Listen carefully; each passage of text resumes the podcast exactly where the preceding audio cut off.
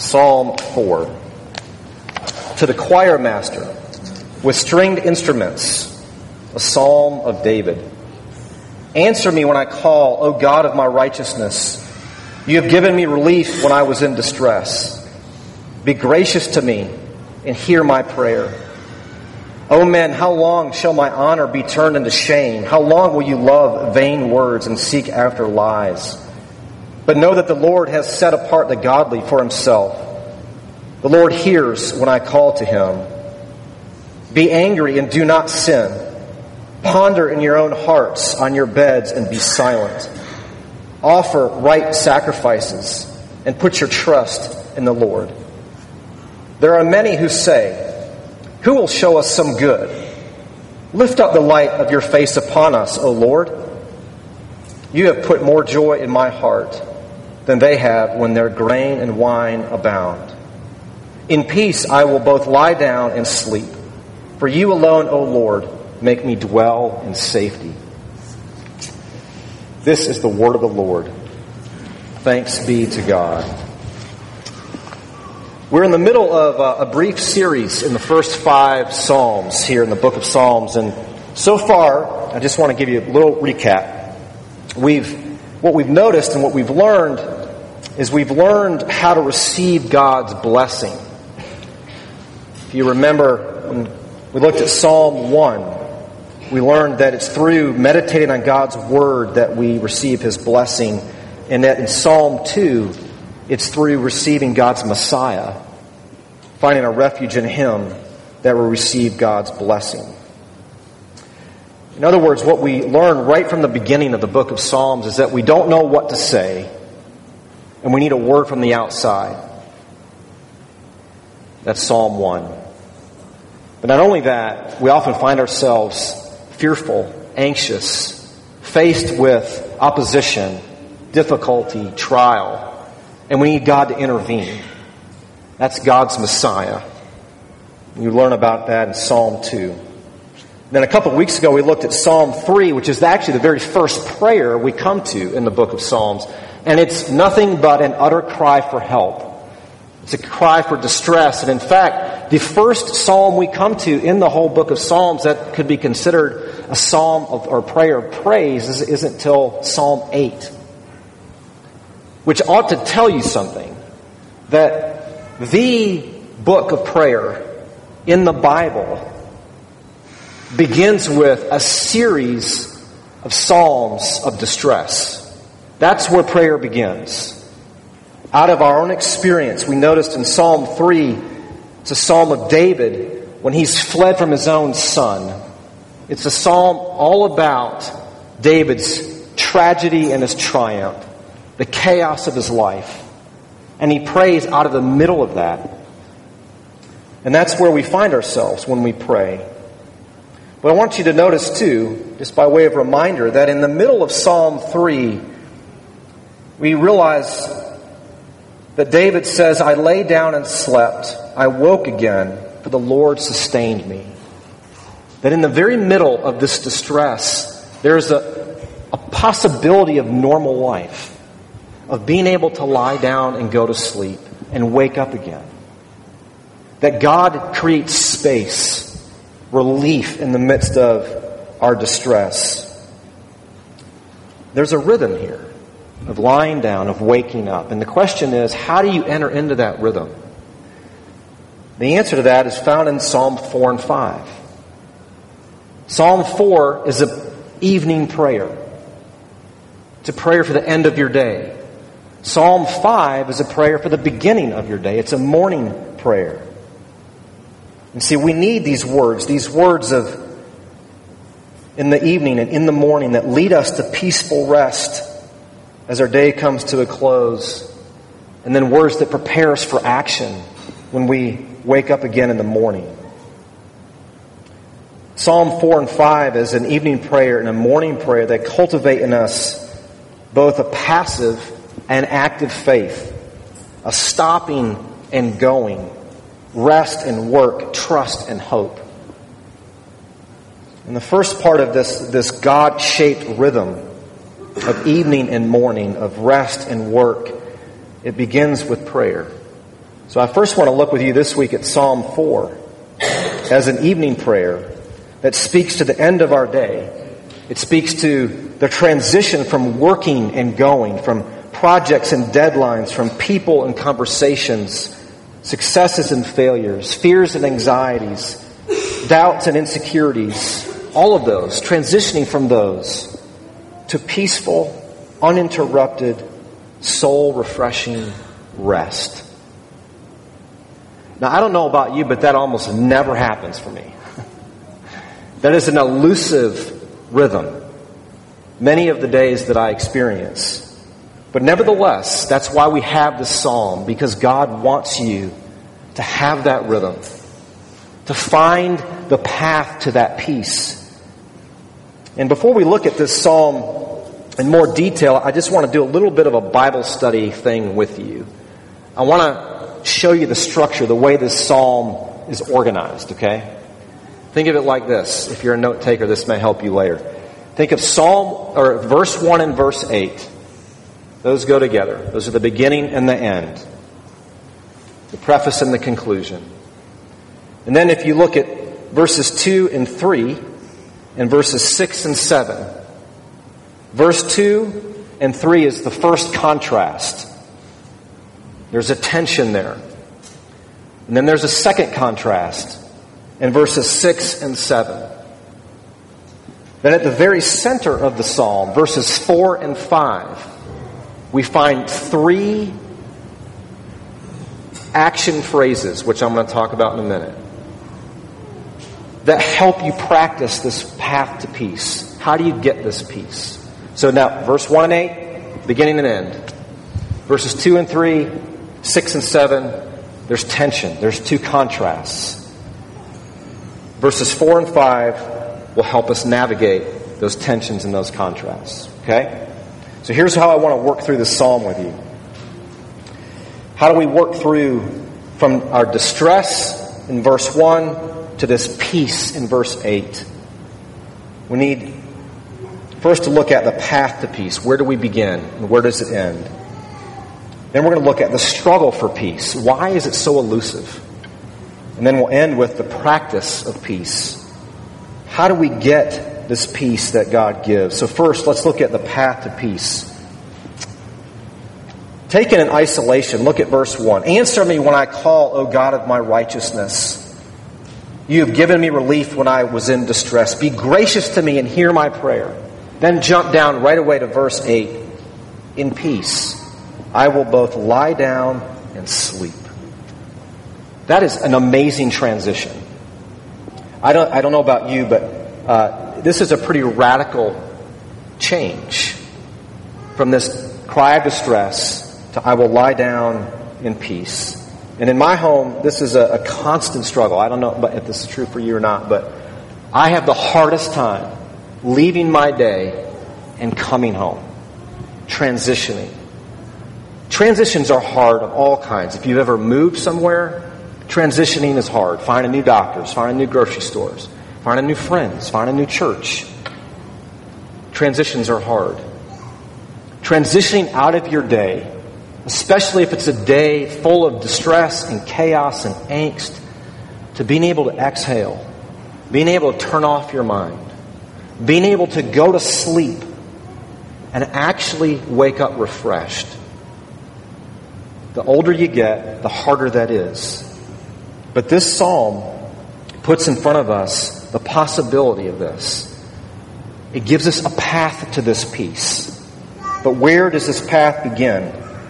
It begins with remembering God's work in the past. Look in verse 1. David, after this cry of distress, he says, You have given me relief when I was in distress. The path to the peace that this psalm puts in front of us begins with remembering God's work in the past. And he says here, You've given me relief.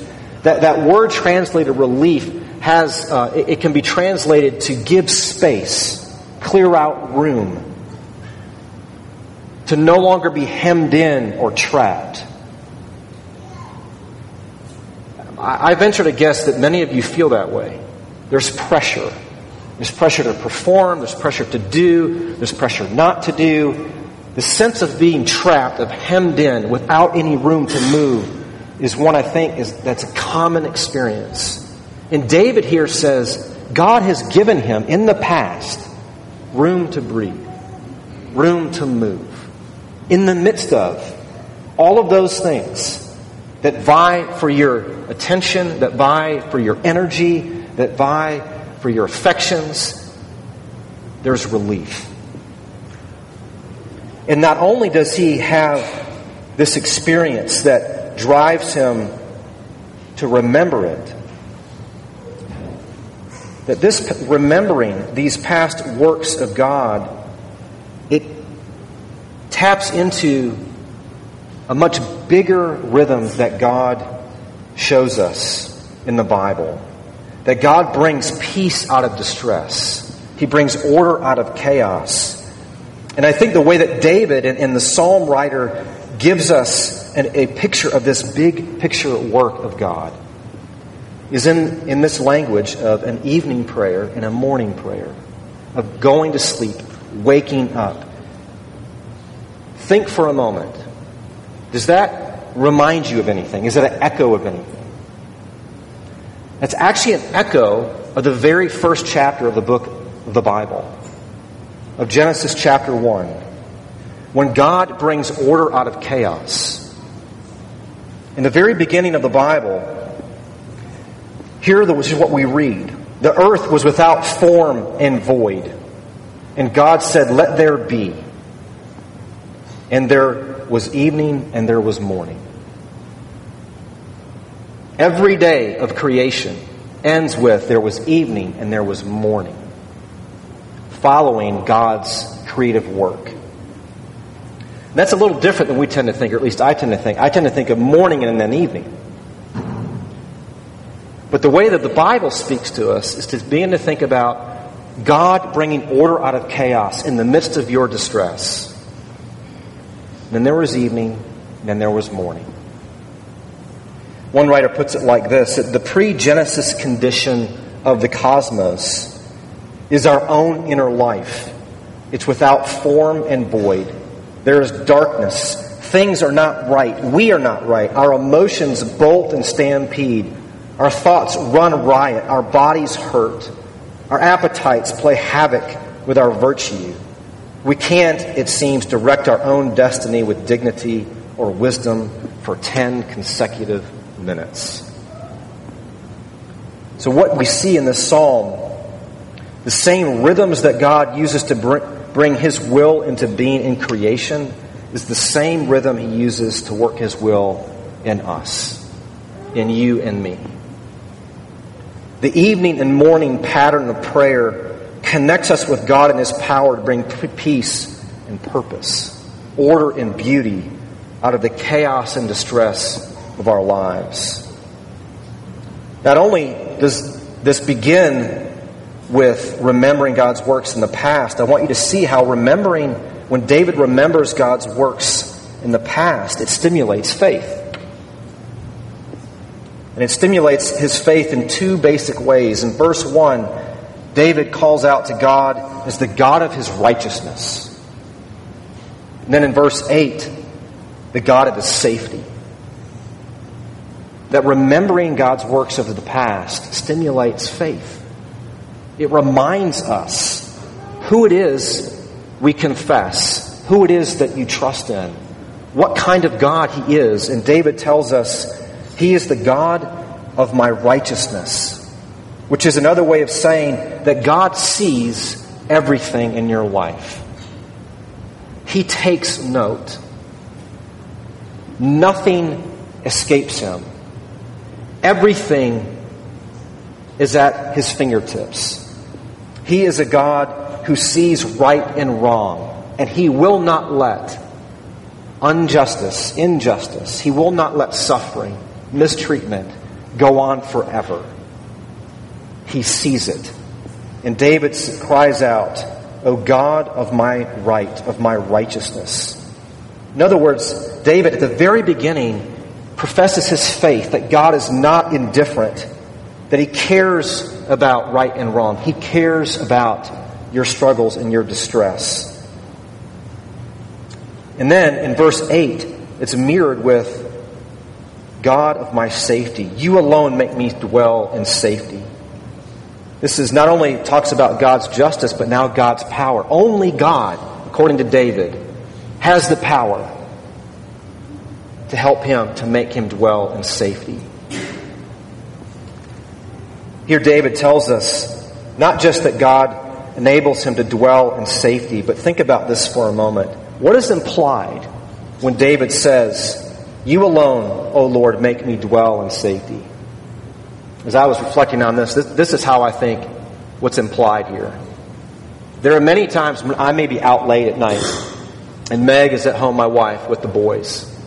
We might have an alarm with ADT, all the doors might be locked, she is technically dwelling in safety. But I rest assured, and you should too, she does not feel safe. She does not dwell in safety. But when I am there, and I'm not, I mean, it's not like I'm going to do anything. I'm not that big, I'm not that strong, but my presence is what frees her to dwell in safety. So when David says, You alone, O God, make me dwell in safety. He's saying on the first, on the, on the one hand, you have the power to make that happen. And number two, you're the kind of God, in fact, you're the only God who's present with me. I need your presence, and you, you are present with me. And therefore, you make me dwell in safety. But as we've seen from this path to peace, it begins with God and it ends with God. In verse 8, verse 1 and verse 8. But there's a huge transition, as we've said, between these two verses. These transitions are hard. The path from distress to peace is not easy. And in fact, as we'll see here, it passes through two of the most tender and vulnerable parts of our lives. The first one is who we are, and the second is what we believe. So we're going to look at these two contrasts we mentioned earlier. First, let's look at the struggle for peace. And looking at verse 2 and 3. Oh men, how long shall my honor be turned into shame? How long will you love vain words and seek after lies? But know that the Lord has set apart the godly for himself. The Lord hears when I call to him. There's a contrast here. There is a struggle here it's a struggle over who you are in the eyes of other people versus the eyes of God. It's the, it, the tension, the contrast, the wrestling, the struggle here for peace in your life is over the opinion or the status of others versus the opinion and status of God. What is the opinion, what, do, what is others' opinion of you, and what status do you have with them what is God's opinion of you and what is your status with Him? That's what's at stake here.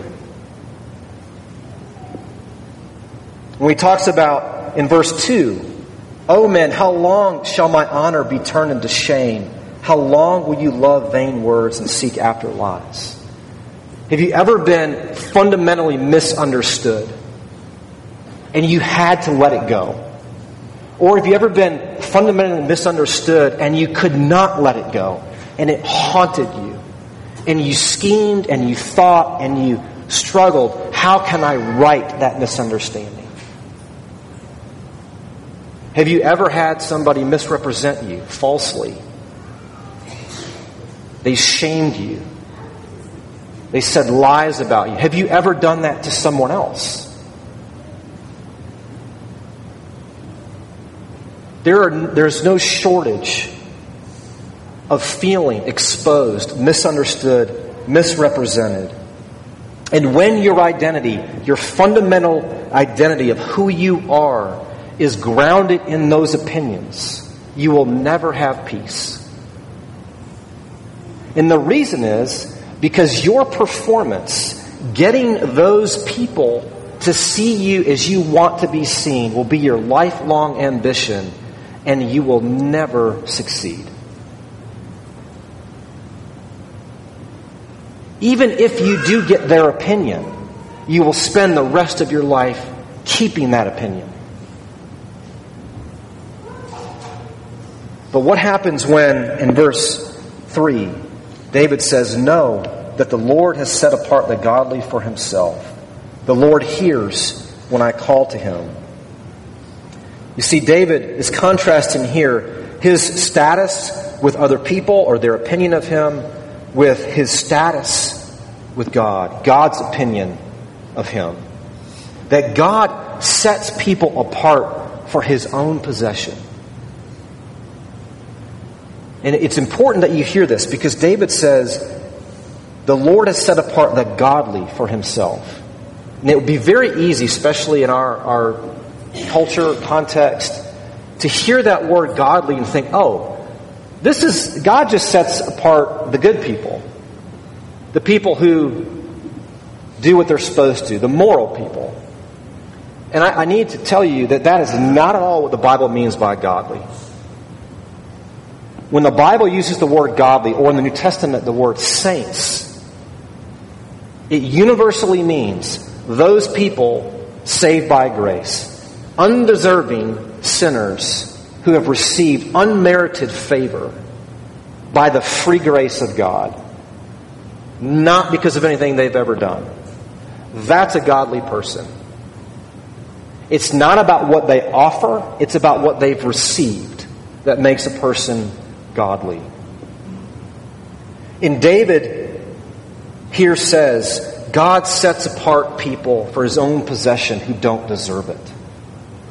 That's a new status. That's an opinion that God, that no one can take away from you because it's a gift. It's a status that no one can take away from you because it's a gift. That's the first struggle here the struggle over who you are. That David steps right into and confronts us with and begins to help us to navigate through. And I want you to think about this. Here's a question for you. Perhaps you can jot it down and, and ponder this this week. As you think about this tension of the status and opinion of others versus the status and opinion that God gives, from whom do you derive your deepest sense of identity? From whom do you derive your deepest sense of identity? From God or the opinion of others? So that's the first struggle. The second struggle is over what you believe in the face of doubts and skepticism. Look at verse 6 and 7. There are many who say, Who will show us some good? Lift up the light of your face upon us, Lord. You have put more joy in my heart than they have when their grain and wine abound. Now, as, as I read these verses, there, there's sometimes it's hard to figure out who's talking and to whom, and let me just try to break it down for you like this. I think the verse in verse 6, the entire verse, comes from the lips of, of those that David says, the many who say. And verse 7 is David's response to those who say. Okay? That's how we're going to proceed through this. That's the contrast. It's the many who say, Who will give us some good? Who will show us some good? And then David saying, You have put more joy in my heart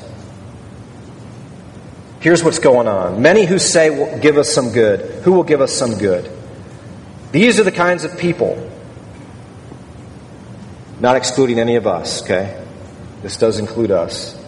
These are people like us who look to the gifts more than the giver, who see and wait for the benefits that the benefactor gives, are more interested in what he gives than the one who gives it. Notice how verse 7, verse 6 puts God in a corner and basically says, Prove it. Prove it to me. Prove it to me that I should trust you. Prove it to me that you can give me what I need. Prove it to me that you are the God that I need. Verse 6 describes God as a means to an end, not God as an end in himself. However, in contrast, in verse 7, David says, You have put more joy in my heart than they have when their grain and wine abound. These are This is David saying he finds his deepest joy in God himself, not in what God provides.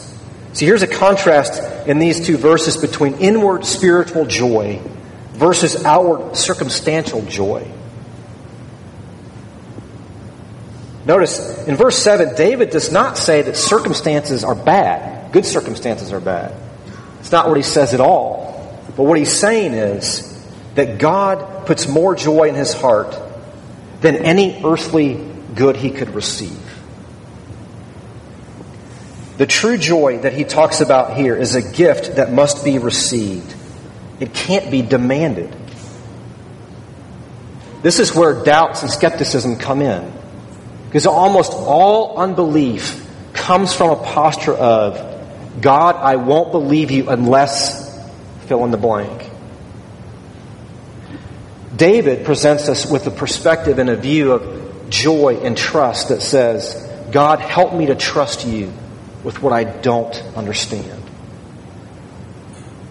Perhaps here's a way to ask yourself a question. From what do you derive your greatest sense of assurance? The joy that God gives you or the joy that you demand? Let me, let me put it again. From what do you derive your greatest sense of assurance? The joy that God gives or the joy that you demand? You see, the psalm writer here in these contrasts of 2 and 3 and 6 and 7, he's teaching us how to reflect on the struggles that we experience in trying to find peace. He's given us words to use on this journey, on this path to find the peace that we see in verse 8. We face these struggles every day. And however, even as we reflect on these contrasts and the internal struggles they expose, they actually lead us to relinquish control and progress down the path to peace found in the status and the joy that God alone can give. And how do we do that? What does it look like to reflect on these struggles? Let's look at verse 4 and 5 and then we'll be done.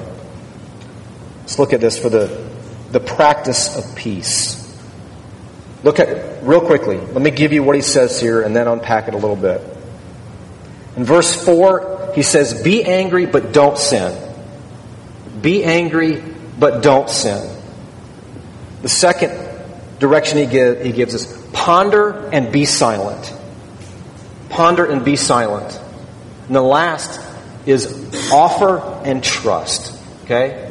Be angry, don't sin. Ponder, be silent. Offer and trust.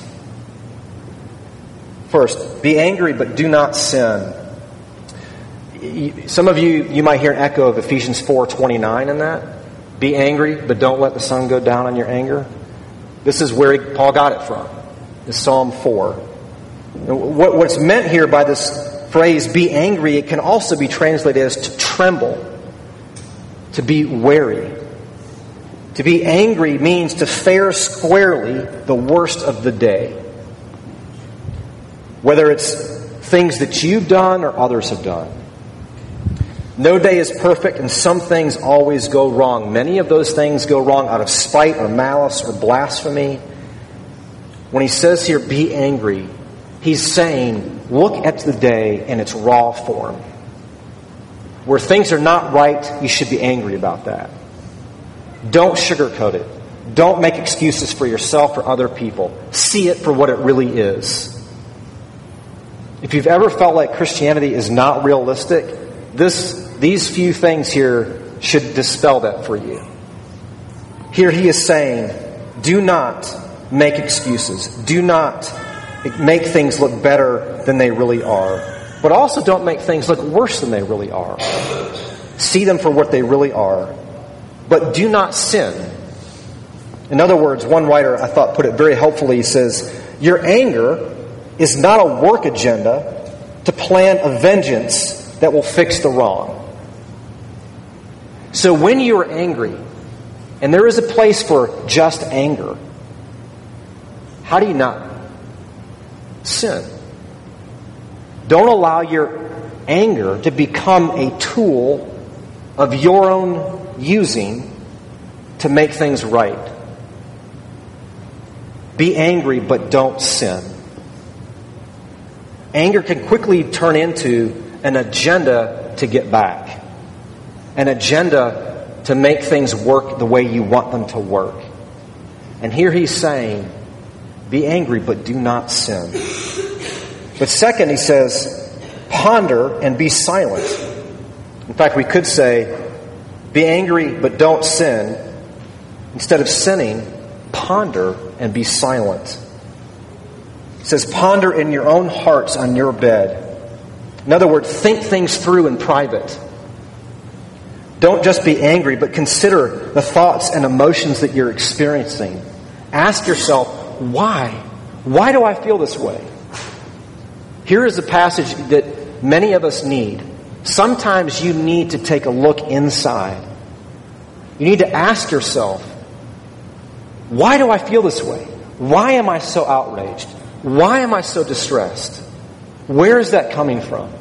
Because if you're like me, we spend the whole day ignoring those things. You kind of have to to function. But you also become a shell of a human being. God didn't just make you to do things, He made you flesh and blood to feel and to think. Ponder on your own beds, ponder in your hearts. At the end of the day, you need to get reacquainted with the person God is gathering up into salvation. And then be silent. Resist the temptation to let yourself off the hook. Resist the temptation to go get busy again. Be silent. And then last, he says, offer and trust. Offer right sacrifices, he says. What does that mean? It means pay careful attention to, the God, to God's way of relating to you. Throughout the entire Old Testament, the sacrificial system was at the heart of how God relates to his people. It meant that something had to go between us and God. Things weren't right. And we need to offer right sacrifices. What does it mean to offer a right sacrifice? It doesn't just mean to do the sacrificial system, it means to give God your heart. It means to come to Him with a broken and contrite spirit. That's what a right sacrifice is in the Bible. That's what it looks like for us to offer right sacrifices. And then he says, and put your trust in the Lord. Why does he say that? Because every sacrifice you and I offer is imperfect. Every sacrifice you and I offer calls for a better sacrifice. For a true sacrifice, a sacrifice that brings to end all sacrifices. Which is what leads us straight to the cross. That the right sacrifice that you and I need is found not in goats and bulls and shed blood on an altar, but it's the beloved Son of God hanging on the cross without blemish, perfect, who did everything that you and I should have done and should do, and suffered the death that every one of you and I in this room deserve. That is the sacrifice, that is the right sacrifice that we all need. Now, why is that good news? Why do you need to hear that? Why is that a part of and central to this path to peace? The reason that it's central is because the only way you can pray an evening prayer and go to sleep at night is if you are able to walk away from your day and entrust it to God to make something beautiful out of it. And the only reason you can have confidence that God could take your life, your successes, your failures, your tragedies, your triumphs, and make them beautiful is because Jesus has come. He has risen from the dead. Let me give you an example. If, if uh, for, for me, here's how this works. I'll make just I'll give you a personal example. There, there doesn't isn't a day that goes by that I don't go to bed with guilt and shame over failure as a father. There's not a day that goes by. And yet, What is my only hope? My only hope is that Jesus rose from the dead. My hope is not that I will be a better father, though I certainly hope I do become that. My hope is that the gospel will win in the midst of my failure, in the midst of my yelling at my kids, in the midst of those moments where I have to go to them and say, Son, will you forgive me? I have to trust the Lord. In other words, I can't offer a right sacrifice. Jesus is the only right sacrifice, and God offered him for me. And until that penny drops, until your heart is melted by that good news, we will never finish this path from distress to peace. But when that penny drops, you will find yourself transitioning at the end of the day, being able to let go of the day, to pray this evening prayer, to enter into this rhythm that God gives of there's evening and then there is morning. So this psalm teaches us the path to peace that begins and ends with God.